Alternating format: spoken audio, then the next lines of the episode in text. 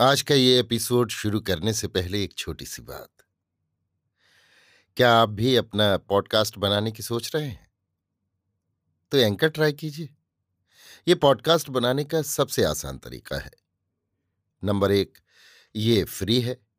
Number दो, इसमें कई सारे ऐसे टूल्स हैं जो आपको अपने फ़ोन और कंप्यूटर पर रिकॉर्ड और एडिट करने की फैसिलिटी देते हैं।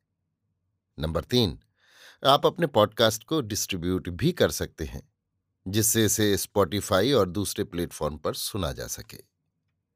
तो डाउनलोड कीजिए फ्री एंकर ऐप या विज़िट कीजिए एंकर डॉट एफ़ पर अपना पॉडकास्ट स्टार्ट करने के लिए। ये तो थी एक छोटी सी जानकारी, और अब शुरू करते हैं एपिसोड का सिलसिला। तो आज के एपिसोड में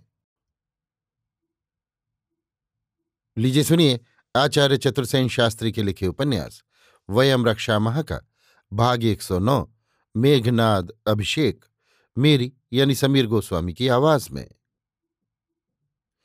रथीन्द्र मेघनाद के अविरत धनुष टंकार से लंका काँप उठी।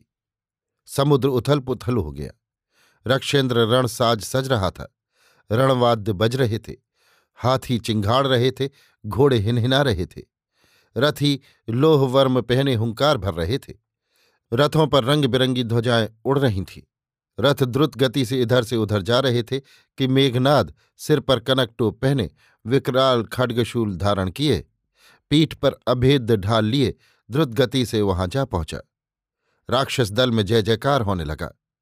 रथिन्द्र ने जगदीश्वर के चरणों में साष्टांग दंडवत किया। रावण ने पुत्र को उठाकर छाती से लगाया। वीरेंद्र ने कहा पिता ये क्या, मैंने सुना है मायावी राम मरकर भी जी उठा।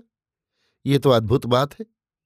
अब आप मुझे अनुमति दीजिए कि उस पतित को शरानल से भस्म कर, भस्म को वायु में उड़ा दूँ या उसे बांधकर आपके पाद पद्म में अर्पित करूँ। रक्षेंद्र ने पुत्र का बारंबार आलिंगन करके कहा, अरे पुत्र, अब तू ही तो रक्षकुल का एकमात्र आधार बच रहा है। इस काल समर में तुझे कैसे भेज दूँ? अरे भाग्य मेरे प्रतिकूल है। भला किसी ने सुना था कि जल में शिला तैरती है, मनुष्य मरकर भी जी उठता है। राजेश्वर, राम तो एक तुच्छ नर है, आप उससे भयभीत क्यों हैं?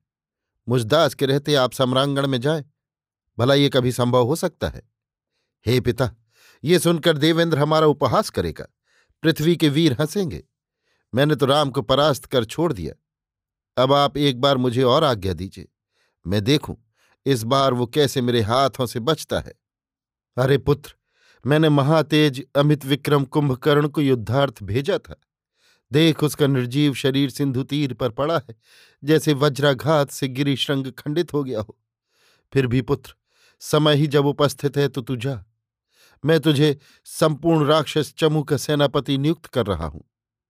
इतना कह राक्षस राज ने समुद्र जल्ले यथा विधि पुत्र का अभिषेक कर दिया। बंदीजन गुणगान करने लगे, वीणा बजने लगी। राक्षसपुरी में आनंद और उत्साह की लहर व्याप्त हो गई। रावण ने भुजा ऊँची कर कहा, राजसुंदरी लंके, शोक दूर कर, देख, राक्षस कुल सूर्य उदय हुआ है। दुख रात्रि बीत रही है, सुप्रभात होने वाला है। वीरेंद्र के कोदंड टंकार से सुरपति काँप रहा है। उसके तूणीर में पाशुपात महास्त्र भरे हैं। प्रिय मंदोदरी, देखो देखो ये कौतूहल। अरिंदम इंद्रजीत युद्ध साज सज रहा है। अब राक्षस कुल कलंक विभीषण, दंडकारंड का वो निष्कासित मानव राम और तुच्छ वानर जीवित न रहेंगे।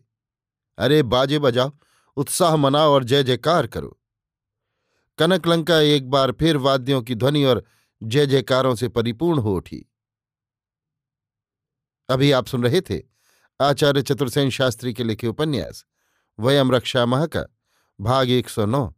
मेघनाद अभिषेक मेरी यानी समीर गोस्वामी की आवाज़ में।